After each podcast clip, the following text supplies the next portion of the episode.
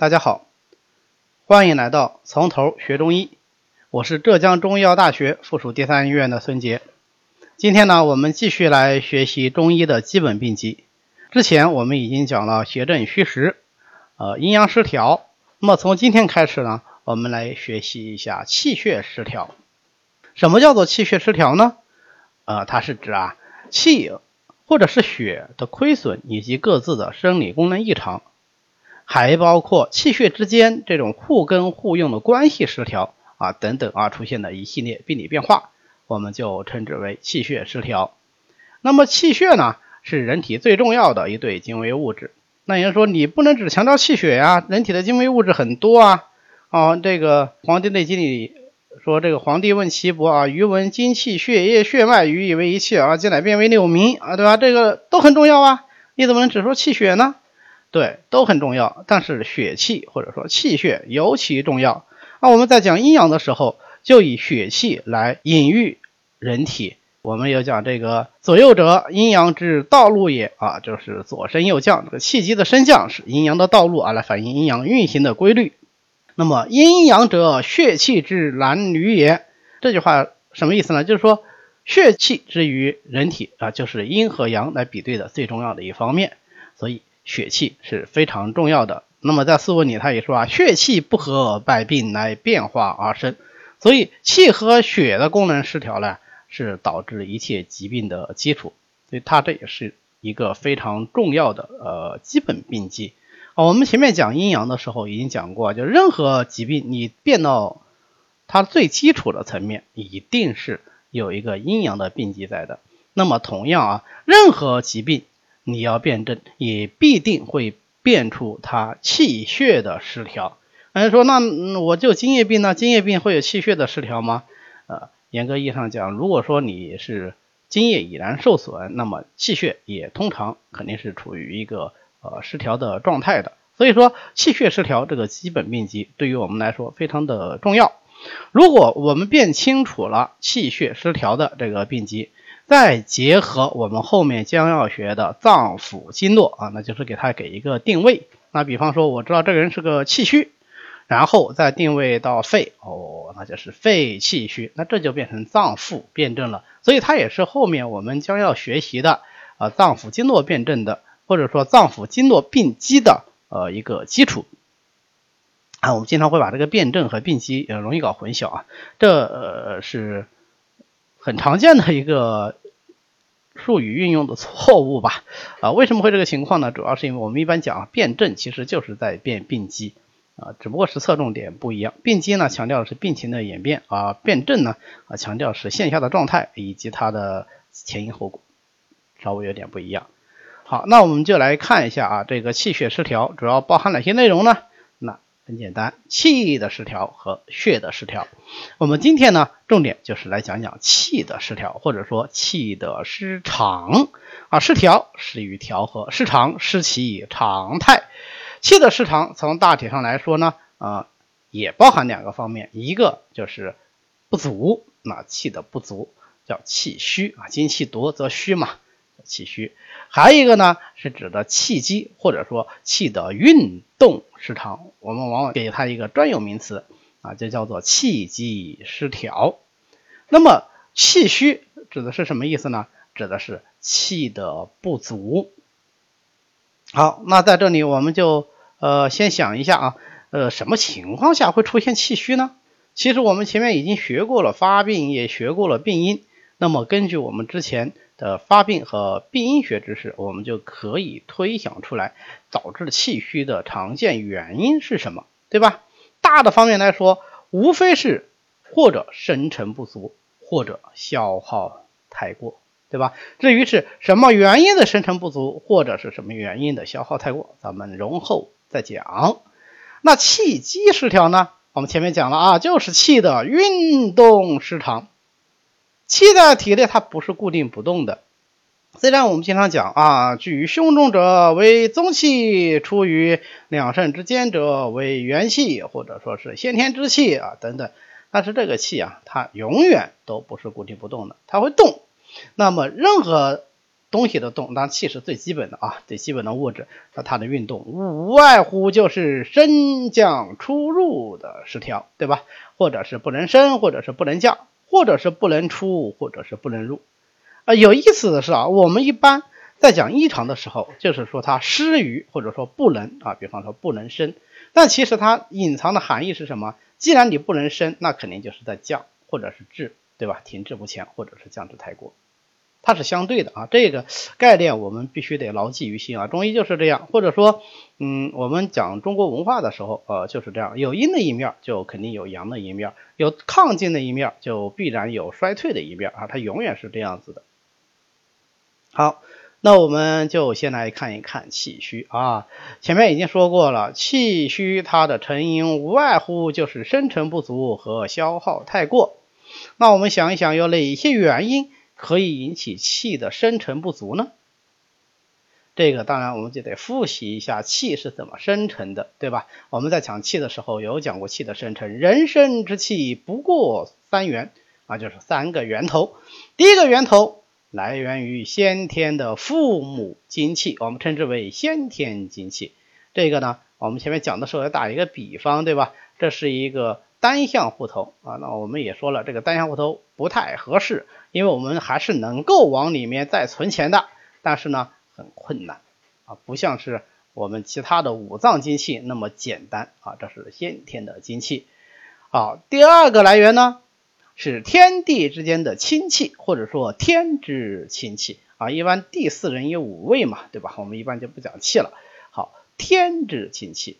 不要理解为空气啊，是整个这个外界的自然环境和它的变化啊，比方说空气清不清新啊，气候怎么样，风大不大，哎，这都属于天之清气的内容啊，甚至于包括有没有空气污染物，对吧？啊，你比方说这个地方一天到晚都一股怪味儿，那这个天之清气的质量肯定就不好，那当然也就会影响到人体。第三大来源也是最重要的来源，主体来源。啊，那是水谷精微啊，水谷精微是人体气的最重要来源。那么这三个来源在一起，就构成了人体的气啊，就构成了人体的气。所以，如果这三个来源中的任何一个来源，在它化身人体之气的过程中遇到了障碍，就会出现气的生成不足，最终导致气虚。比如说。先天父母给的精气不足，那这个就是先天的气虚，对吧？哎，我们不能把这个先天气虚一定就理解为说这个孩子啊一生下来就非常的虚弱啊，他可能只表现在某一个特定方面的相对不足啊，比方说很多人生下来他的脾胃就一直不好。他也能吃，他也能长，他也能够正常的工作和学习，但是呢，他的脾胃很弱，很容易受到伤害。这个就是他禀受父母先天之气的时候，因为五脏之气与父母的五脏之气是一一相禀的，父母的脾胃之气弱了，那么他的脾胃之气呢，啊，也表现为相对会比较柔弱一点。这种情况怎么办呢？没问题啊。后天养先天，对吧？只要你注重后天的调养啊，按时吃饭，规律作息，不冷不热，先饥而食，哎，那么慢慢的这个脾胃功能也就逐渐的能够恢复到正常。或者是天之清气不足啊，或者是质量下降啊，比方说刚才讲的，一开窗一股怪味儿，旁边有个化工厂，那这个天之清气的质量肯定是下降了。那也就会影响到人体，最后导致人体的气虚。那这种气虚最容易出现是什么气虚呢？哪一种气虚呢？那就是最容易出现宗气的不足，因为宗气是天之清气与水谷精气在胸中相搏结而成，对吧？那你现在天之精气不足，那宗气当然相对来说啊也就更容易受到影响。当然了，不仅仅是呃影响宗气啊，对于一身的气机都可能有影响。但是在我们临床上最常见的生成不足还是水谷精微的不足。这个水谷精微的不足，那就是多方面的了。一个脾胃本身的异常，导致不能够运化水谷精微。那么不管你吃了多好的东西，或者是吃了多少东西，它都不能够怎么样？哎，化身为人体的精气，或者说正气，导致气虚。还有一种情况呢，根本就是伤于饮食。那我们就来回忆一下，伤于饮食这个病因有哪些个可能性呢？对，有饮食不洁，对吧？不清洁，还有饮食不节制，过饥过饱，暴饮暴食，饮食偏嗜，偏嗜五味，或者是偏嗜肥甘。虽然说吃了很多好东西，但是这些好东西呢，反而有碍脾胃。最后导致脾虚不运，气机不生，出现一个气虚的症状啊，或者是出现一个气虚的病机，这个都是非常常见的啊。这是气虚的第一大类原因，生成不足。还有一种原因呢，就是由于消耗太过而引起的气虚。所谓劳则气耗，所以因为消耗太过而导致了气虚，最常见的一个原因。就是各种劳伤，那这个劳伤主要指的是劳力而伤，劳力而伤，那么就会直接的伤及气机，伤一身之气，尤其容易伤脾肾之气。如果呃劳力太过啊，根据不同的劳力方式，那么也可能会伤到肝肾。所谓久力伤骨，久行伤筋。啊，也会伤到肝肾之气。那有人说，那我劳心防劳啊，是不是就不消耗气了呢？怎么可能？一定会消耗到的，对吧？那我们想一想，如果是劳心太过，它伤的是什么气啊？对，劳心太过伤的是心气，对吧？如果是防劳太过呢，它伤的就是肾气。这劳则气耗。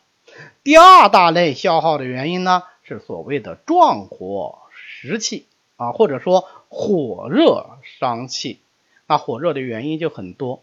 比方说，到了夏天的时候，天地之间的气化特点就是火热特别的旺盛，是吧？暑邪就容易伤精耗气嘛，哎，它就耗气。这个是天地之间的壮火湿气。所以为什么到了大夏天啊，三伏天特别热的时候，大家都懒洋洋的不想动啊，就是这个原因。还有更多的壮火湿气，实际上是由我们人类自己调摄不当引起来的。那要你比方说，经常的发火，你就特别累啊。这个情志之火，它也伤气，对吧？再比方说，我们经常喜欢吃一些补益或者是壮阳的药，那么这些温燥的药或者是食物，它也伤气啊。比方说，辣椒吃多了，伤不伤气？伤气。那你肯定会想，哎呀，那四川人天天吃辣椒，实际上中国有很多地方都有吃辣椒的饮食习惯啊，四川、广西、湖南啊，甚至陕西，对吧？油泼辣子一道菜，那么他们伤不伤气呢？过犹不及，太过了就伤气。不过，那么这种饮食习惯在他们当地来说是适应它的地气特点的，它是不伤气的。所以一定是壮火湿气，而不是说你不能吃辣椒啊！如果这么理解，那就太狭隘了。第三种气机的消耗太过呢，是气随阴脱。我们前面有学过气和血的关系，气和津液的关系，以及气和精的关系。那么精、津液、血相对来说都是属阴性的东西。都是有形的东西，阳化气，阴成形嘛，对吧？都是属于有相对有形的东西。那么这些相对有形的精微物质呢，对于气有一个承载的作用，所以血能载气，精能载气。假如出现了血、精液的大量亡失，就会导致气随阴脱，或者是气随血脱，或者是气随精脱。气随血脱的典型例子就是大出血，而大出血的时候呢，虽然首先消耗掉的是阴血，但是实际上呢，人体之气也随血而出，最后形成一个脱气脱血的状态。啊，我们经常举这个例子，就说，哎呀，这个时候急救的时候呢，有心之阴血难以速生啊，不是一下子就能够补得起来的啊。当然，现在有输血，输血也不是马上就把人体的阴血就补起来了，这还是有不一样的啊。当然有帮助。但是无形之气所当即固啊，这时候要赶紧给他补气啊，为什么？这时候这个气大虚的状态，如果把气补足了以后呢，哎，它还能够增强摄血的作用，那么呃也能够同时起到治疗出血，这个就用独参汤，对吧？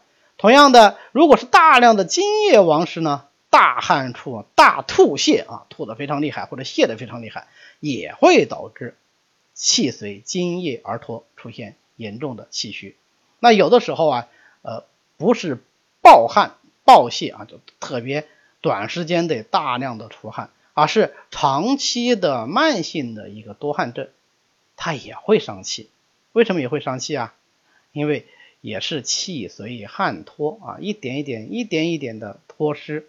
气越虚就越不能固表，越不能固表，汗就越多，汗越多，气流失的越多，最后形成一个恶性循环啊。所以气虚的病人，他往往容易表现为自汗啊，这也是原因之一。那最后一大类引起消耗太过的原因就是久病的消耗。我们知道得任何病都是对人体正气的消耗，对吧？那么在这个正气里面，气就是非常重要的一个环节。随着疾病的进展迁延，那么人体的气机也在逐渐逐渐的消耗。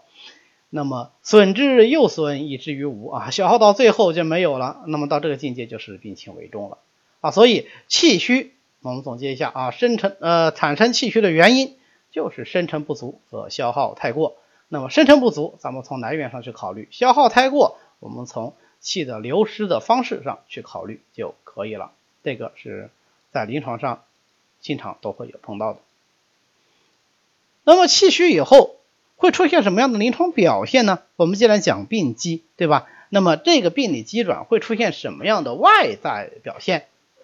气虚就是两组症状，一组症状叫做失养，因为气本身有荣养的功能，所以如果气相对不足了，就会表现为不能够荣养它本来应该荣养的那些东西啊，五脏六腑、四肢百骸。当然，这里讲的是非常的泛泛的啊，非常的广的。因为我们没有具体定位到某一个脏腑或者是经络，但是大体来说，如果出现了气虚，它可以有一些全身性的失养症状啊，比方说面色的黄白、神疲、倦怠、乏力、精神的萎顿，甚至于头晕、耳鸣。第二一个呢，气和津液和血液还有互生互用的这样一个关系，所以如果气虚了，就不能够化生津液。也不能够化生血液，天长日久就会出现津液和血液的相对不足，最后形成精气两虚或者是气血亏虚这样的一种兼狭症。第二组症状啊是相应的功能减退，还记得吗？我们前面讲过气有哪些功能？来，我们复习一下，气有胃外的功能、温煦的功能、推动的功能、激发的功能。固摄的功能，气化的功能。那么随着气虚的发展，我们就可以看到气的这些个功能呢，分别的出现了减退。当然了，在不同的病人身上，在不同原因引起的气虚，它的具体功能减退方式是不一样的。嗯，有的以胃外功能的减退为主，那就表现为啊容易感冒，容易为外邪所侵。有的表现为温煦功能减退为主，那么就表现为畏寒、肢冷啊，出现一种轻度的虚寒症状。为什么说是轻度的虚寒症状呢？如果你有明显的虚寒表现，那就不仅仅是气虚了，而是阳气虚或者说阳虚啊。如果是推动功能减退了，那么就会表现什么相应的功能障碍，对吧？呃，心的。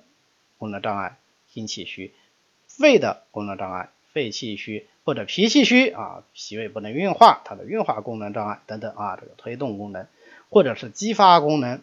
什么叫激发呢？激发人体的生长发育生殖，对吧？那这个功能如果异常了，这个小孩的生长发育就会出现问题，或者气虚不能固摄，固摄什么呢？固摄两大类，一大类。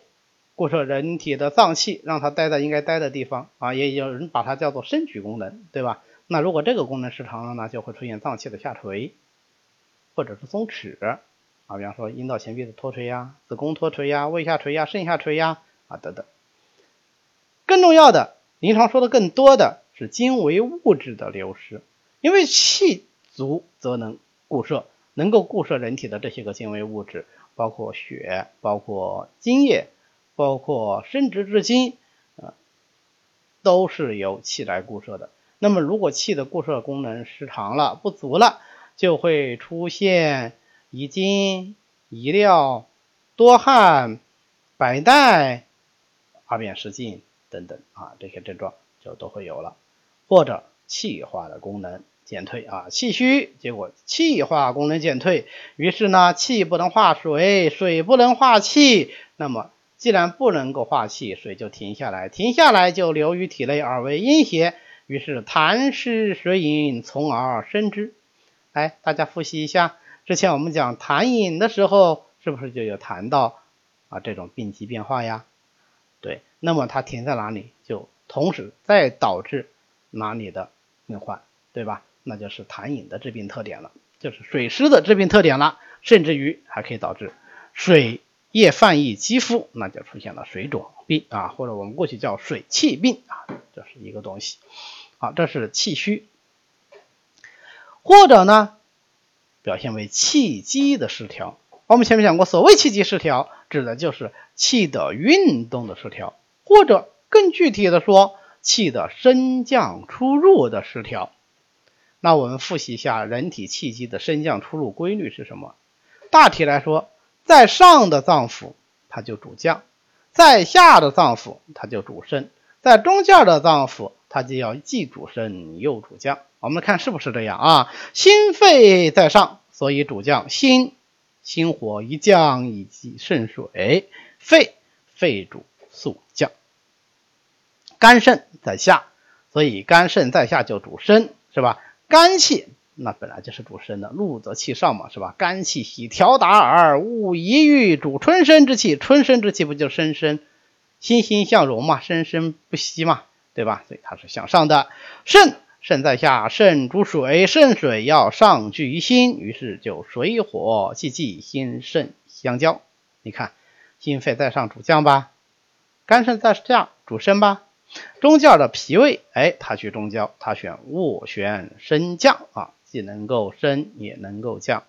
但是在这个大规律底下呢，还有小规律。肺在上，它主降，可是它同时也主宣发，对吧？肺主宣发速降嘛。哎，宣发是指的什么？是指的出，是吧？那是因为肺在里，在上，所以它主宣发，主出。那么肾呢？肾在下，也在里，它就主入，所以肾主纳气，肾主藏精啊，这是一对例外的关系。第二对例外的关系呢，就是在中间的这个脾胃，我们讲斡旋升降，但是这个斡旋升降不是由脾一个人完成的。啊，是由脾和胃相配合完成的。所谓脾主升清，胃主降浊。所以啊，我们复习了这个五脏对于气机的调节作用以后，我们就能够理解气机的升降出入的失调，它最后容易落实到哪些个脏腑上。那我们想一想，如果是升有问题，它容易出现在哪一个脏腑呢？主升的脏腑是肝和肾，对吧？还有肺，肺主宣发，对吧？所以升出问题，容易是肝，容易是肺，容易是肾。还有呢，主降的容易出问题吗？不降不就是怎么样？甚至太过嘛，对吧？哎，胃主降浊，所以胃也容易气逆啊。胃主降浊，那有人说，那呃主降浊的多了，肺还主降浊呢？对呀，所以肺气也容易上逆啊。当然，它一方面还主宣发啊。那么，如果是主降之太过呢？谁主降啊？心主降。降之太过的另外一个含义叫什么？就是升之不及，对吧？啊，所以升之不及，谁主升呢？脾主升呢？啊，升之不及的降之太过，所以容易因为脾胃而导致中气下陷，对吧？这是我们做的一个理论推导哈。那我们再来看一看，实际上是不是这样呢？哎，常见的气机失调就是升降出入的异常，不能出，不能入，不能升，不能降，再加上一个不能行啊，升降出入你总得动吧，对吧？如果动之不足，或者说不能够有正常的气机运行了，那就叫做气滞啊。那如果说不能够降了啊，降之不足或者升之太过，你看它是一反一正一反的，对吧？降之不足或者是升之太过，那就是气逆。如果是升之不足或者是降之太过，那就是气陷。气不能出，那就是气闭；气不能入呢，那就是气脱。所以，我们常见的气机失调就这五种啊：气滞、气逆、气陷、气闭、气脱。我们依次来看，第一个，什么叫气滞？所谓气滞，指的就是气机的郁滞、运行不畅。正常情况下，人体的气机应该是环周不休的，应该是不停运行、运动之中的。那现在它为什么运行不畅了呢？两个方面的原因。第一个，跑不动了，没有力量让它来运行了。比如说，疏泄的无力，肝主疏泄以行气机，现在肝气郁结不能疏泄，那么就。不能够推动气机的运行，于是气机的运行就减缓啦，就停滞了啊，出现了气滞。这是也是我们现在最常见的啊气郁气滞的一个类型，或者推动的无力，气能跑是因为有推动的作作用啊，气机本身的推动作用啊。如果说气虚推动乏力了，那它不就气滞了吗？所以气虚的病人往往也容易伴随出现气滞，因为虚了推动就无力，推动无力它就更加的停滞。对吧？这个很容易理解，以及外邪的影响，什么样的外邪容易导致气机的瘀滞呢？那当然就是相对来说阴性的邪气，比方说寒性收引，那如果重于寒邪，是不是就容易导致气机收引而不行呢？对，那就导致了气滞，或者是湿邪，湿邪一阻气机，易吸阳，一阻气机，易伤阳气。对吧？所以它阻滞气机，那也容易出现气机的瘀滞啊。这是第一种情况。第二种情况呢，是没有路让它走了，气的运行通道是什么？经脉，对吧？分肉、三焦啊，这些都是气的运行通道。经脉之中，隐行脉内，外行脉外，胃行脉外，对吧？那么胃行脉外走的是分肉之间，所以它能够温分肉，对吧？那么三焦，三焦是元气通行的通道啊。三焦者，元气之别实也啊。这个都是我们之前讲过的内容。那么，假如这些个经络分肉三焦出了问题，比如被有形的实邪所阻滞，是不是气机的运行也会出现问题啊？那么哪些有形的实邪阻滞会导致气机？不畅呢？所有的任何一种有形的湿邪都有可能会导致气滞。那我们常见的就三大类：痰湿、食积、淤血。痰湿上痰湿水饮啊，一个统称啊，这些这些水液代谢障碍而产生的病理产物，都可以停蓄而导致气机不行。当然，这个它其实是相互影响的。啊，我们讲那水饮怎么形成的呢？啊，《内经》里面讲水肿病的一个重要病机，五脏阳以遏也啊，五脏的阳气被遏制了。那五脏的阳气被遏制了，一方面不能气化，水停为患；另外一方面，是不是也是有阳气的阻滞不行，也有气滞的因素在里头啊？对，只不过是有偏重的不同而已。那么出现气滞以后，会有什么样的临床表现呢？首先。它会出现一种标志性的症状，气滞不行的标志性症状是胀满痛，或者是胀，或者是满啊，撑满感、满闷感，或者是痛啊。它这个痛往往也是以胀痛为主的啊，这是气滞不行的啊临床第一个临床特点。第二个临床特点呢，气滞以后就容易继发其他的阴邪停滞。啊，我们前面讲的痰湿、水饮、淤血都可以继发于气滞。当然了，气滞以后呢，引起了痰湿、水饮、淤血停滞。啊，它是水饮淤血的停滞，我们先讲过，它又是导致了气滞的原因，这样就形成一个恶性的循环。所以我们经常挂在嘴边上的啊，气滞则血瘀，血瘀则气滞，对吧？气滞则水停，水停则气不行，那也就是气滞的意思啊，它是相互影响的。以及你想想看，如果气机瘀滞运行不畅了，那么它是不是哪个地儿的气？运行不畅，那么哪个地儿它就容易出现相应的功能障碍呀？我们中医辨证或者中医分析病机是以五脏为核心的，所以它就出现相应的脏腑功能失调。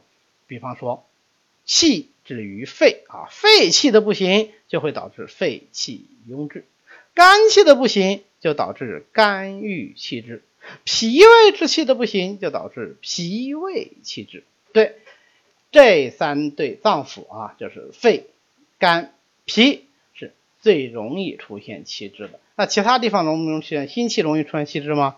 啊，心气当然可以有气滞，但是我们很少说，临床上也很少见啊。一般来说，呃，心主血嘛，对吧？心血瘀阻就很常见。你说心气不通或者心气郁滞，啊，那就几乎是很少见了啊。所以我们学习的时候就重点记住说，肺气壅滞。肝郁气滞和脾胃气滞就可以了。我们如果感兴趣，底下可以再思考一下，为什么这三脏它容易出现气滞啊？这个是有道理的。那么气滞讲完了，我们再来看看气逆。所谓气逆呀，指的就是上升的太过。什么上升太过？气机啊，气机的上升太过，或者是下降不及。什么情况下会出现气机的上升太过、下降不及呢？首先为阳邪所伤，它容易出现上升太过。为什么？因为阳邪它的性质就是升腾向上的。什么样的邪气是阳邪啊？哎，我们来回顾一下啊，六淫里面火热属风，它属于阳邪，它们的性质都喜欢往上走。所以，如果为火热属风所感，容易出现气逆，尤其是风火相伤啊，呃，伤了风又伤了火。嗯，就是风热之症，它的气机它是往上走的啊，所以我们呃有时候感受了风热之邪，可能主要症状就不是感冒，而是什么？而是头痛、目赤，哎，出现颠顶、头目的症状啊，就是因为这些邪气喜欢往上走啊，容易导致气机的逆上。还有呢，哎，还有就是情志对人的影响，怒则气上，哎，容易导致气逆。或者思则气结，它导致下降不及，下降不及，那就有可能是结聚于局部，或者是逆上，对吧？这个可能性就都有。第二大类原因呢，是阴邪的阻滞啊，痰浊、水饮、淤血等等这些东西的阻滞啊，它会导致气机当降不降，反而上升啊，引起气逆。或者是腑气的不通，六腑主传化物啊不藏，它是以通为顺的。现在六腑之气不通，就大小便不利。这个时候呢，气机也容易出现逆上，或者是素食的停滞啊，吃太多，食物不能消化，不能运化，停留于中焦胃脘。啊，这个时候也会导致脾胃的气逆，啊，这个表现很明显呢。我不说气逆，大家也知道气逆啊，你吃饱了会打饱嗝嘛，对吧？这不就是一种胃气上逆的表现吗？第三大类，阴不能制阳，也会导致气逆。啊，前面阳邪所伤是从外来者，对吧？或者是怒啊这种情志的变化。那么这个阴不制阳是从内生者，比方说阴虚不能制阳，于是肝阳上亢，会不会导致气逆？或者是肾水不能上济心火，心火上炎，是不是也是气逆？那这是火炎，对，火炎，心中的火焰不就是心气的上逆吗？对吧？所以它也是一种气逆。那气逆会出现什么样的症状呢？我们最常见说的气逆啊，就是三种气逆，有的时候我们说它四种气逆，三种那就是肝、胃、肺。肝气上逆，标志性的症状：眩晕、目昏、头痛、耳鸣；都是头目轻窍的变化，当然还有情志的啊，易怒啊什么。胃气上逆，恶心呕吐，嗳气反胃；肺气上逆，咳嗽喘息，这都是标志性症状。什么叫标志性症状？就是我们学诊断的时候，就把它颠过来说啊，倒过来。凡是看到恶心呕吐、嗳气反胃，这个人有胃气上逆；凡是看到有咳嗽喘息，那可能他就有肺气上逆啊，以此类推。那如果我们要讲有四个气上逆呢，就要再加一个冲气上逆。指的是冲脉之气的上逆啊，主要表现为女性经带胎产的异常，尤其典型的一种上逆就是利经症啊，人家来月经是底下出血，她来月经呢，除了底下出血以外，她还流鼻血啊，这现在话说呢是一种子宫内膜异位症，但是我们中医上讲呢，它就是一种逆经啊，冲气向上逆之而行啊，出现了这种情况，有了气逆，那就一定有气陷。气逆是升之太过，降之不及。那气陷呢，就是降之太过，升之不及。所以，大凡是气虚而失于升举的，那就为气陷。那我们人体的气机，它升举的作用，主要是由哪一脏来完成的呢？主要是由脾来完成的。脾主升气啊，所以我们讲气陷，讲气陷，往往就讲中气下陷。啊，甚至于我们会产生一种错觉，觉得好像只要是气陷啊，就是中气下陷啊，其实不完全是这样。张锡纯呢，他还特别强调另一种气陷，叫做宗气下陷。宗气，胸中之大气啊，它也可以下陷。因为宗气呢，我们要学宗气的功能，知道宗气它能够啊助心行血，还能上出喉咽，以出声音，对吧？啊，所以呃，它也有一个向上的气息。当然，宗气也可以下达这个呃。下达这个呃腰腿啊，以助这个行步啊，这个都都是它的功能。好，所以也可以有中气的下陷，但是我们一般说呢，还是讲中气下陷啊，脾胃之气的下陷最为常见。那么，既然我们前面讲了这个气陷主要是虚而不能举，所以气陷呢，它实际上它的临床表现就既包括失于肾举，还包括气虚不足。气虚不足会有哪些表现呢？气短啦，乏力啦，说话声音很低啊，终日来复言者，言而为啊，这样一种状态，脉细无力啊等等，这个是气虚的表现，以及失于身举的表现，失于身举，脏器的下垂，腰腹的胀满，重坠感啊，这种重坠感呢。往往跟失于身举，或者说往往跟气机的下陷是有关系的。你看我们在男科，呃，平时男科门诊上啊，经常看到有一种症状，就是会阴部或者是睾丸的下坠感啊。这样的病人里面，当然他这个病机原因很多啊，那其中有一个很常见的病机就是中气下陷啊。你刚才用补中气汤啊，效果就不错啊，或者是便意的频频，老想去。小便或者老想去大便啊，这个都是失于肾虚的表现，或者是精微物质的流失，你完全不能肾举，最后它由下而出了嘛，对吧？所以它会出现出血啊，尤其是妇科的出血、尿血、便血这种下半身的出血，它会更常见一些啊，这是气陷。那么气闭呢？气闭是指的气机。闭于内而不能出于外，往往是由于浊邪外阻，或者是淤结太过，导致气机完全淤结在内，以至于清窍蒙蔽，最后出现一个什么呢？闭症的表现，四肢厥力、昏迷、不省人事啊，这种闭绝，那就非常多了，热闭症、气绝症、痛绝症、痰闭症啊都有啊，就是我们经常这种演绎小说里面讲的这种情况啊，怪叫一声。突然倒地啊，这个就是气闭的一个表现。我们呃，这说起来已经是旧闻了啊。很多年前，这个香港卫视中文台的这个刘海若主持人，他被国外已经判断为脑死亡，后来接回国内来接受治疗啊，用这个安宫硫磺丸啊，当然不只是这一种这一个方子啊，呃，以这个为主对他进行治疗，后来是完全恢复了。那么安宫硫磺丸就是治疗痹症的一个代表性的药物啊，就是治疗痹症的一个代表性药物。与痹症相对应的就是脱症。